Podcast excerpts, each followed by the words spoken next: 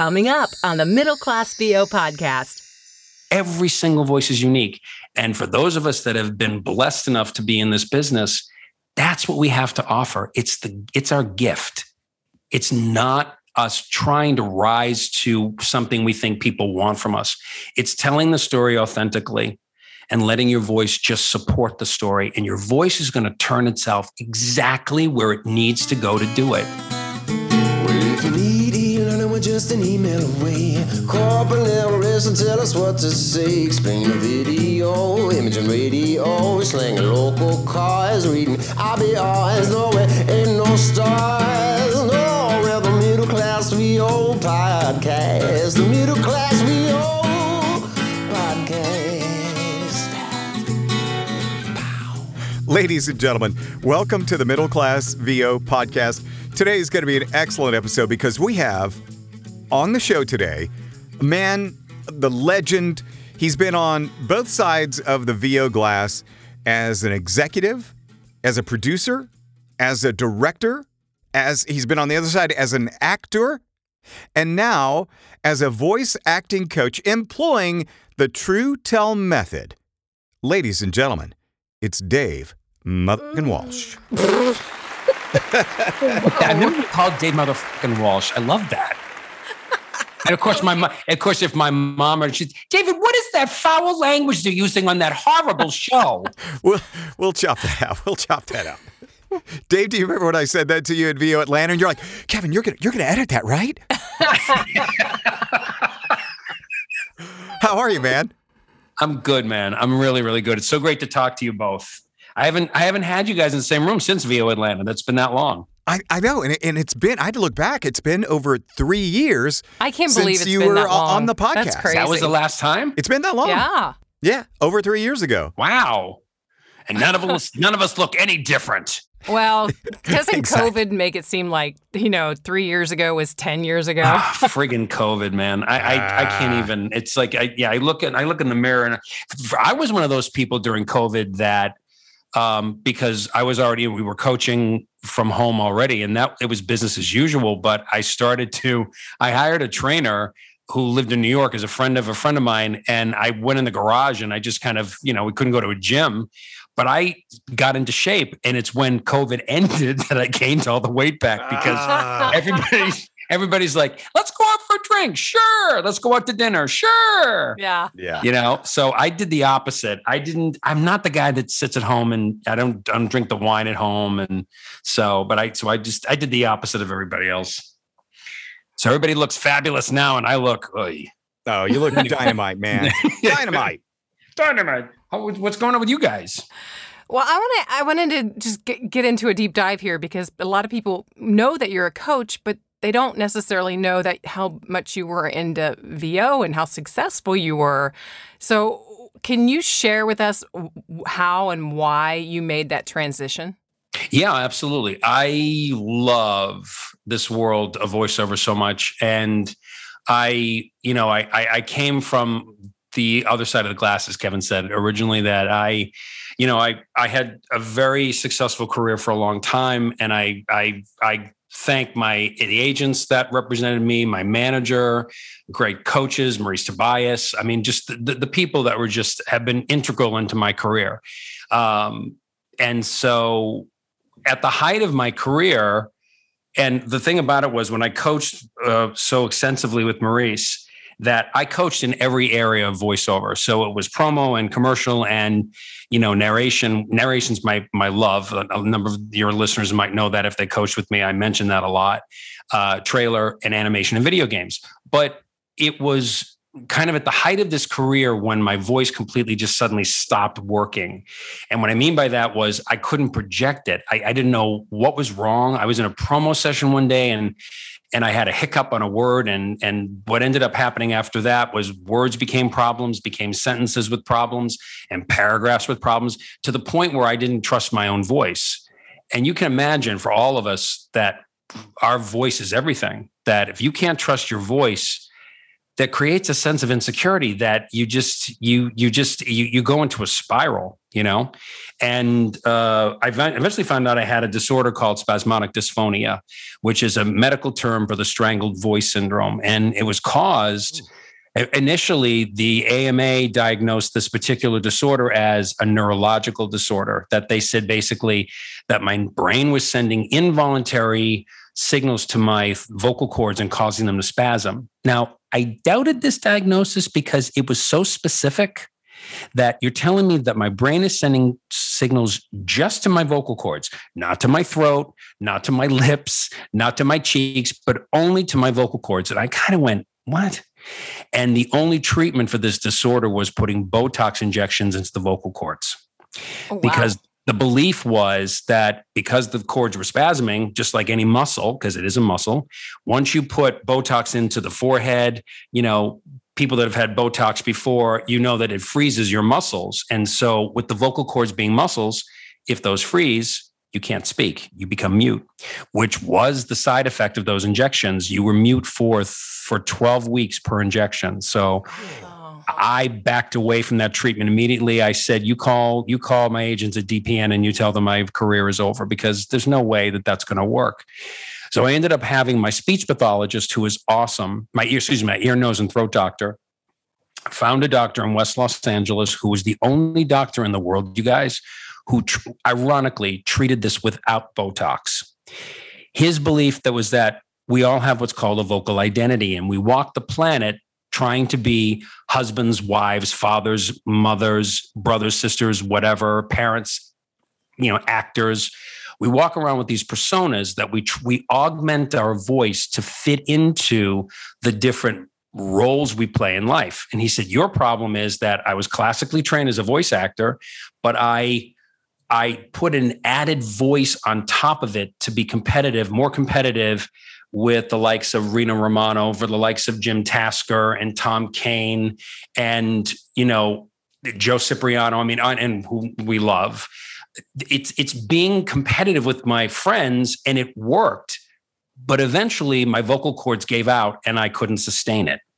So I had to go back and relearn how to speak. And as part of this therapy, other people who had the same disorder were coming from all over the world. I met people from Laos, people from South Africa, people from Scotland, people from from um, Chile, and from wherever it was in the world. And what I noticed, you guys, was that this wasn't one actor's problem. This was a global communications problem because not all these people were actors. They were executives, entrepreneurs, you know, housewives, singers. They were from every walk of life. So it fascinated me as to why I had this particular disorder. And nobody could tell me where it came from. Bottom line was that I couldn't tell agents, I couldn't tell anyone I had this because I figured it was, you know, it was career suicide. Yeah. You couldn't tell a soul. So I basically hid in the closet with it.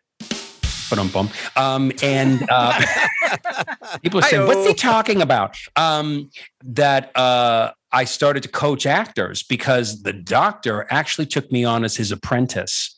And I worked with people with spasmodic dysphonia for four years. I would go to DPN for my auditions in the morning. I would go to whatever recording sessions I was still booking. And then I'd go to work with patients for six hours a day.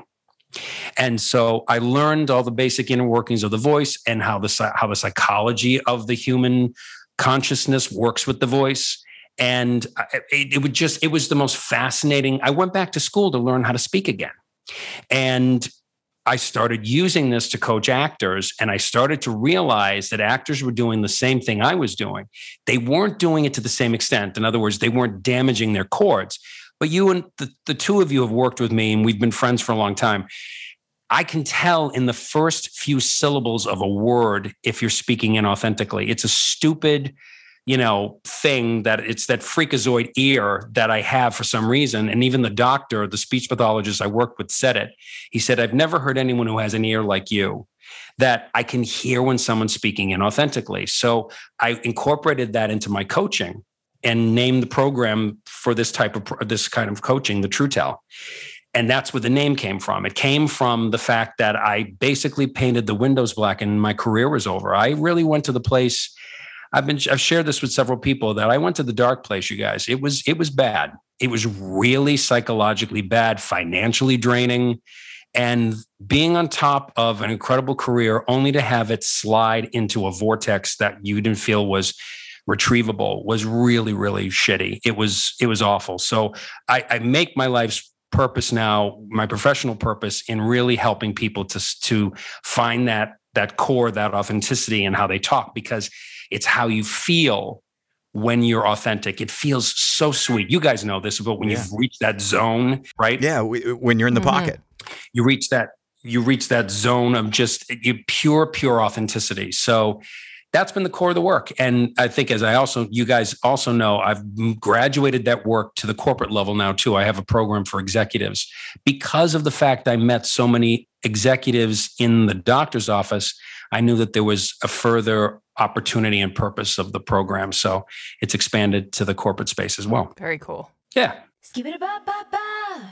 Excellent. Well, we're pleased to have you on the coaching side. Now, Dave, what kind of what kind of folks are you working with? Are you working with newbies, intermediate, you know, seasoned pros, ex-radio people, theater people on camera? It's you know right now it's it's been a it's run the gamut, especially during COVID. I had a lot of on camera actors and theater actors come through their agents or they just they'd heard about me through friends or whatever, and they were so because it was the only part of the business, as you guys know, it was the only part of the business still operating. Voiceover was it. You know, theaters were closed, movie theaters were Yeah. closed, you know, tel- productions were shut down. So a lot of actors were coming to learn more about voiceover. So that that was uh, and that's been a good part of the business. But I've been able to work with people from all aspects of the business. People that I usually don't work with people that have never coached before, uh, because my coaching is very specialized. And I think it's I always tell people if you've never coached before, take a workshop. And the great thing now is is that you know workshops from Kalmenson and Kalmenson in Los Angeles, uh, from the Voice Caster, a number of really well-known casting offices that have workshops. You can access those online. So there's things that we've only been able to benefit from in New York and LA. You can now benefit from all over the country and all over the world. So if anybody's listening and is is new, I would strongly encourage you to take a workshop to dip your foot in to what you like. What do you like commercial voiceover? Do you like animation and video games? What's your what's your jam? What do you really like to do? Why don't you repeat those two for them that you just mentioned? In case Sure. Uh, two of the two places that I send uh, send clients to in terms of workshops uh, are Kalmenson and Kalmenson. That's spelled K A L M E N S O N, Kalmenson and Kalmenson, based in uh, Burbank, as well as the Voice Caster. These two casting offices are well known. They're institutions in LA, and they both have um, they have workshops, multi level workshops that are part of um, their curriculum, and they were part of the way I started when I first started in voiceover. Wow. And just a quick little tease uh, we're- do uh, some regular features here on the Middle Class VO Podcast, and we're going to get Dave to share a uh, nightmare session story with us coming up in just a little bit. Also, Bobby has a surprise for Dave. All right, Dave, I, I want to do a, a, a coach's couch segment. It, it's a little bit of therapy for us uh, voiceover types. So, what are we doing wrong in our auditioning process? How are we getting in our own way during an audition process? Great question. Coach's couch. I think it's because you think, we think as actors, it has to be perfect. That we think that it needs to sound the way we think they, the buyers, the agents, the producers want to hear it sound. And because it is a very audio driven business, I mean, it's voice over, right? That we think it's supposed to sound perfection, like perfection.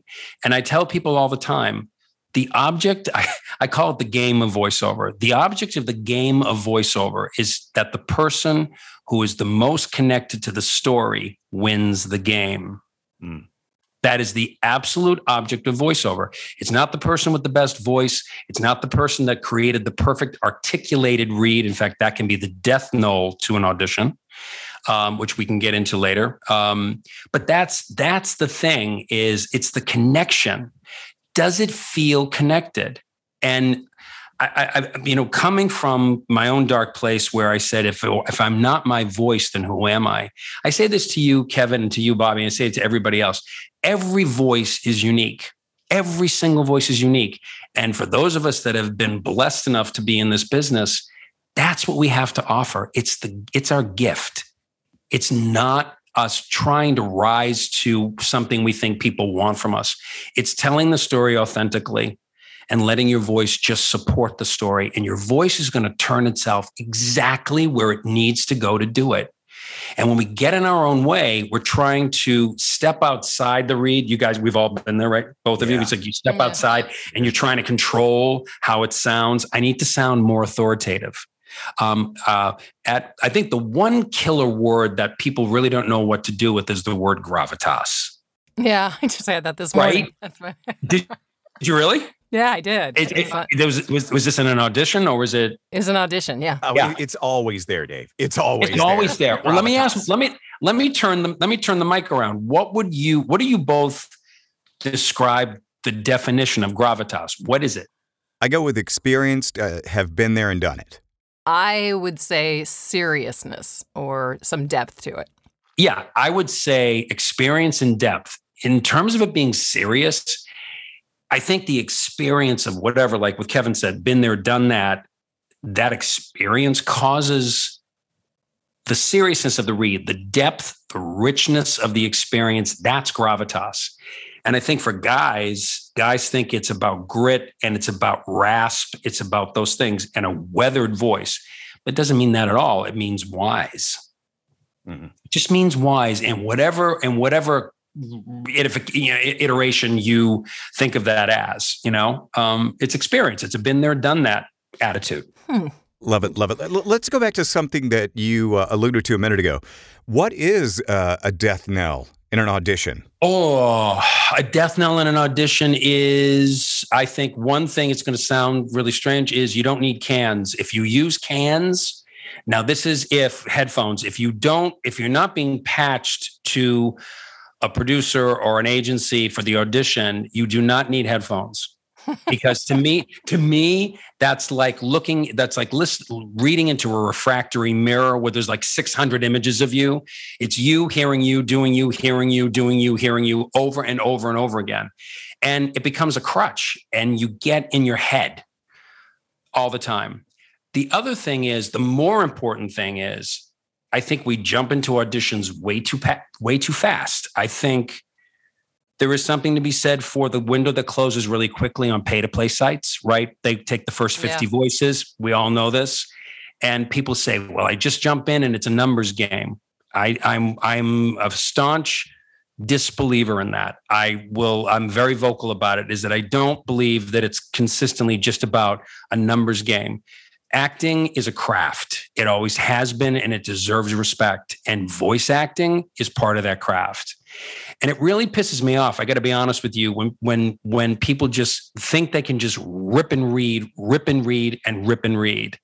That that's what the career has become. That's what the craft has become. It isn't that. When you connect to a story and you feel how it feels, it will sound that way to the buyer because the buyer is buying your point of view. They're buying your opinion. They're not just buying your voice. So they want your opinion of something. They want the slant, they want the color, they want the deliciousness of it, right? And I, mean, I, I mean, I'm maybe just militant about it, but that's how I feel. I really think, and I think the people that have taken part in the True Tell method and other coaches that that teach from that place of authenticity, that's that's what makes the difference in your reads. I agree. I, I find that when I dig a little bit deeper or, or spend spend a little more time on the audition. And by the way, uh, I, I did stop using headphones years ago uh, because they were getting in my way. I was uh, Right. focusing on how I sounded too much rather than letting the true tell come out organically, I guess. But uh, yeah, I do find that the more time you spend, the, the better my success in booking is. And, and what about you, Bobby? Oh yeah, d- definitely. I mean, when you when you feel it, especially if you can identify with the product, um, you know, whatever it may be, something that you've done personally or something that you believe in. If if you can just connect with it, you're you're going to you're just going to sound so much better and believable. That's that's what I, I love about getting those auditions. Yeah, absolutely. There's just a deliciousness in the I call it the spine tingle read when you are so in that moment and you just believe everything you're saying. It's just there's a richness. You can't you can't put a price tag on it, really. You know, I just I think that's just such an incredible experience when you just are so in that zone, you know, and you just need to celebrate that. And and that's what I'm saying. That's one of the other pieces of the death knell in the booth is when you don't feel that and you try to push through it Yeah. and you try to i'm going to convince you that i love coke i'm going to convince you i love united airlines i'm going to convince you of that i love kia it's the push push push like that that just it's going to sound that way your voice is going to do exactly what you want it to do you want to sound pushed it'll sound pushed Mm-hmm. you want to sound connected it'll sound connected That's get Worthy. Let's flip over to um, voiceover trends. Obviously, it's still out there. The conversational read, the millennial read, diversity is still huge. Do you think these three and others are going to be sticking around for a while? Is the announcer re- read still relevant? Where do, what do you think's going on? i think well it's funny because during the super bowl one of the key sponsors was jersey mike's and the read is a traditional retail read it was it was as traditionally retail as it possibly could be so when it comes to certain fast foods when it comes to certain reads the announcer read is still alive and well. It's not gone. I think during covid it had to stop completely because we just it would just be it would be so out of place and so disrespectful. It couldn't be there you know? Um, and i think over the course of you know covid and now beyond the diversity issue with blm with with asian hate with so many so many uh, and meet the me too movement so many of these um, movements that arose over the last few years uh, they've really they've shifted the culture as as we know. And it was an enormous amount of of the of the diversity read. I think that pendulum has swung back towards center. Uh, there were many more um, opportunities for for white performers, um, and that's male and female. And uh, but I think also the diversity of non-binary has become such a such a huge part of the reads. Trans reads are part of the reads. I I am so I'm so pleased to see those things come forward and Latino reads and Asian Asian American reads and and Pacific reads. I mean, I think that they're all there's always room for everyone. And what I'm also finding in talking to a few managers, Celia Siegel being one of them, and several casting directors, is that they're reaching on both sides of the pond for Indian reads, for Pakistani reads. They're looking for French reads. They're and these might not be, you know, you're not going you're not going to probably have as lucrative an American voiceover career as a native French person or Pakistani or Indian, but the global reach of voiceover now Yeah. is these reads are relevant and they're wanted you know? So there was an airbnb spot i think i used for one voice last year that it was done with an indian performer and it was outstanding. It was just they they did a total global reach in their advertising. Um, so there's just you know there's a lot of room. I, I, really quickly i know that there's a lot of people that have had unbelievably lucrative careers and there will still be those people. But because the pie is being split up in more directions, it will thin itself out somewhat. There's got to be room for more people at the table, you know? And I think we all need to realize that. That's a good point. Yeah. We're talking with uh, voice acting coach Dave Walsh, good friend Dave Walsh, and uh, we're going to get Dave in a uh, nightmare session story coming up in just a little bit. And and Bobby has a special surprise for Dave. I don't like this. It's Coming up as scaring well. me. Don't I oh. Oh, it's nothing bad. Yeah, well let's let's scare everybody else with a nightmare session story. Dave Walsh, you've done acting, you've been on that side of the glass, and you've been a, a coach for a number of years now. Uh, if you would, please favor us with a nightmare session. Nightmare Sessions. Okay. So let's take you back 15 years.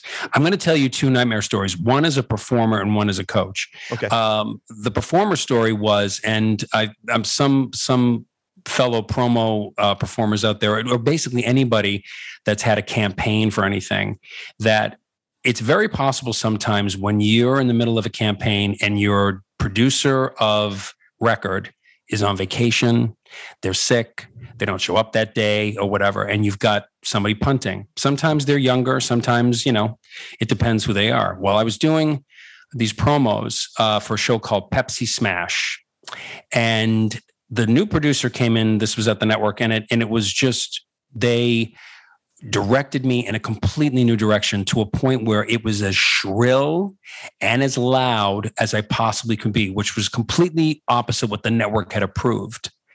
And mm. I knew this was wrong. I knew it was just, it was just, and it was first of all, my voice was shot. Yeah. it was like shot. It.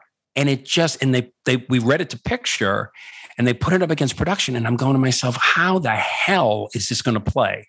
Yeah. And all I kept thinking was calling my manager, Debbie Cope, when I, when I left the session, going, they're going to fire my ass because you, I'm at the mercy of this producer who kept saying, No, I want it bigger. I want it bigger. I want it bigger. And finally, once I got out of the session, I called Debbie right away. It was nighttime session. It was probably around 7:30 at night. And I said, Deb, I need you to call uh, the um there and it was David Zachariah who's now over at Reelz channel. David's in um in Albuquerque, New Mexico, but David was an incredible support for me at at uh, at the network of the WB. And I said to David, Debbie, you have to call David because I need him to know that this. I mean, I didn't want to. I'm not trying to, you know, rat on the producer, but this, this is my job. I mean, yeah. you're this producer was was was subbing and i'm like i can't lose my job over this. So it was it was probably one of the most terrifying experiences because you basically you have no control.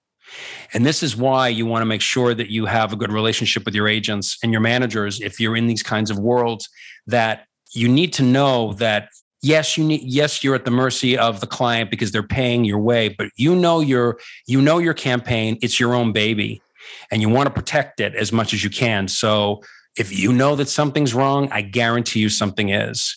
So it's always good to check in with your reps or the producers themselves if there's a problem like that, because I have to tell you that was, and, and bottom line in the story was we came back and they redirected it two days later that they took oh, it back wow. to the original place and, and not just because i said something i guarantee it was because when when david and the other powers that be heard it it didn't work it wasn't like, the brand What is this crap now, what is this you know so um so there's that. Um the coaching nightmare i told this to kevin yesterday we just had a quick chat and i said i've only fired two clients in my entire 14 years of coaching. Um and one of the clients was just refusing to um to just take my notes and just kept saying that they really understood they knew what they were doing. They really didn't need the notes that I was being too picky. I was being too this and that. And it, it just that that's your job. It's a very simple nightmare story, but it's the thing where you don't want to fire a client because you don't. You just you want to help them. You want to you don't want that to be um, and you don't want that on the street. You don't want to be totally blunt and transparent. You don't want people starting to say Dave Walsh fires people, Dave Walsh did this or whatever. So you're protecting your reputation. But this particular person was so incredibly um disrespectful and i think was just just incredibly rigid and completely inflexible and i said i just don't think that this is I, I think that you clearly don't want to be coached and you know i just i ended up firing the client because it was it was that. And it's um yeah because what i and you guys both have sent clients to me and i'm incredibly appreciative. And anyone who has sent any reference reference any people to me i think for all of us coaches i can speak for everybody that's the best possible promotion you can have. That when other actors trust you with their careers because that's what we do is, is where it's a relationship. You know i take it incredibly seriously. It's your own career. And you know, I, I, I pride myself on being a strategist as well as a coach. I, I like to st- strategize with my clients about, you know, uh, the next demo, the next kind of course of action, what is another area they want to pursue, marketing, that kind of thing. I always send them to, you know, to Marc Scott and to Anne Ganguzza and, you know, the people who are the, the, the pros at that. But um, yeah, I just, I don't, that was kind of the nightmare for me was just needing to let somebody go. It really wasn't about the session itself, it was just the relationship that was just toxic. Yeah, well, it sounds like they were resistant to change. Yeah, absolutely, absolutely. You're And- probably not the only person that they had that issue. well, with. probably, and I didn't want to waste their money. You know, I didn't want to do that. That's not. That's not. That's not cool. You know. So that's that. So you you've been talking about being a coach, and but you are also now a demo producer. Um, are you doing just certain genres, or um, are you kind of wide open on what you know? I do the genres that I coach in. So I will coach, I coach in commercial and promo and broadcast narration, corporate, political, uh, e learning. It's funny because some people only know of me as a commercial coach, which I think is interesting because I've never promoted myself that's, that way. But there are some people that think that I only coach commercial. I, again, because I was so unbelievably, I was um, just a crazy person and a, and, a, and a nerd about wanting to be immersed in every part of voiceover. I really all these areas that I'm coaching in, I I just immersed myself in for years, working as a working actor, but also auditioning and coaching in those areas as well. So um so the areas I don't coach in, I don't do video games and animation, I don't do radio imaging, and I don't do audiobooks. Those areas I send to the best of the best. Those are not my forte at all. Have you turned down clients who wanted to do a demo because they weren't ready? Yes, I will tell clients that they um, that they're just not in a position where they're ready to do it. I said because here's the deal: you can do the demo. We can we it's like a we're like in, in a laboratory, right? We we can make a demo sound amazing, but if you can't duplicate that cold read, whether off a pay to play or your agent's audition or whomever, then the demo's worthless Yeah. you know, if, if, I think people sometimes want to rush to the demo and just kind of, oh, I need a new demo. Well, let's hear your reads first. You know, I, I'm not interested in doing a demo for the sake of a demo. I want to know that your reads are solid before we make any changes, whether we just update the demo you currently have or a new one or something like that, you know? So, and especially if people who are new coming in. Um, I think I think new actors coming into voiceover make the unbelievably expensive mistake of doing a demo too early Yeah. hmm way too early. You know, they want to do it after six weeks of coaching. I'm saying, really? I'm sorry. I don't think anybody, unless you're a wunderkind, that's just the most incredible. you know, like that that person that just has perfect pitch. I, I I don't think anybody's ready to do a demo after six weeks. Yeah. Yeah. Are you, are you ready to spend another two thousand dollars in in in a year? Yeah, time? That's the exactly. Totally. So yeah, that's uh, that's that. I just think it's um, it's just a waste of time and money when you're not ready. I think it's in, and I think it's wonderful to be. You know, actors will say to me, "I really want this so badly. I, I'm going to work really hard, Dave." And I'm saying that's wonderful. And I'm really respectful, but that doesn't mean you will be successful. It doesn't mean, and I'm not trying to deflate anybody's dreams. I'm just saying, just because you want it doesn't mean it'll happen. You have to be strategic about it. You have to, you have to really put the time and effort into it. And that doesn't mean paying coaches all the time. That means practicing in the booth on your own. It means really, you know, b- being obsessed with it, really being obsessed the way that the greats have been. And the guys and the gals who are that successful are that way because they lived and breathed it every minute of the day, Yeah. you know, you know? So Good stuff. Your honesty, Dave, is is appreciated by most, I'm sure. And those that don't, you know, appreciate your honesty, you know, that's they're like, who's that hack? no, yeah, whatever. Whatever. And, and Dave, before we let you go, here we go. Bobby's got a special surprise for you. Oh, Okay. God. So on Facebook, Dave is known to a lot of us as ha- throwing out the American Top 40 quizzes every once in a Okay, gang. Hi, gang. How about a new quizzer for you? And I love them. I love them. It's time to flip the script. Yeah. Oh man. Yeah, we're turning the tables. So I'm. I had three different uh, questions that I want to ask, but I'm gonna let you just do one. You pick door number one, door number two, or door number three. Okay, I'm gonna pick door number. Oh God, help me! I'm gonna pick door number three. All right. Okay, there are two artists in the same year, 1963, that are the youngest artists to ever hit number one on the Billboard charts. Name Okay. one, a male and a female. It's a male and a female. I will say number one for male is Wayne Newton. Hold on, wait. Hold on. It's not Paul Anka. Don't you look it up, Dave. I'm not looking up anything. Wait, hold on, Jose. Hold on. Hold on. Um, all right, let's go for the female. The female, 1963, the youngest female. She was 15. She was 15. It wasn't Debbie Reynolds with Tammy. She was too old. Can I guess? Go ahead, guess. Go ahead. Is it Brenda Lee?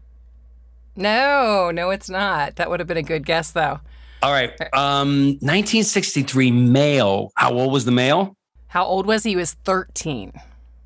Oh, Stevie Wonder. Yay! That's what I was gonna say.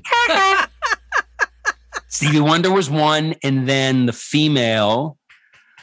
Oh, oh, 1563. I will follow him. oh, um, Is that Petula that's Clark? not Lesley Gore. That's not Lesley Gore. Um, You guys are funny.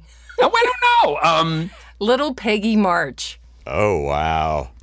God, well, I know the song, but I, I know just, this song too. I will. Oh, I have follow a, I have a I have a question for you. I'll give you one this and I, I'm actually going to do this live. I was going to post it today. Okay. Okay. What was the Grateful Dead's first top 10 single? Ah, I hate the Grateful Dead. Truckin'. No. Uh, I- I'm, I'm, I'm not. I'll give you I'll give you a hint. 1987. Oh, oh, oh, whoa, whoa, whoa, whoa. Uh, uh, uh, oh, uh, uh, so touch something great. Uh, No, it's no, it's but no, but it's it's about a it's kind of like a color in the dark. In the dark. in the dark. Ah, Okay. 1987. And by the way, it wasn't their for only their first number one. It was their only number one. I can believe that. excuse me, excuse me. Their only top 10 single. Their only top 10 Okay. single of all time. A touch of gray. I was thinking of touch of gray. Touch of Grey. Yeah. Yeah. In the Dark was their own was their only top 10 single. All right. We'll Yeah. watch, we'll watch for it on Facebook. We, we won't play. Bullshit. And I'll call you, both out too. yeah, no, but I wanted to do a live one. I love that you gave me those questions too. That was awesome. Yeah, good stuff. I love that. We love you. Give it a bop bop wow. So, so if anybody wants to coach with Dave Walsh, D- Dave, what are the prerequisites for coaching with you?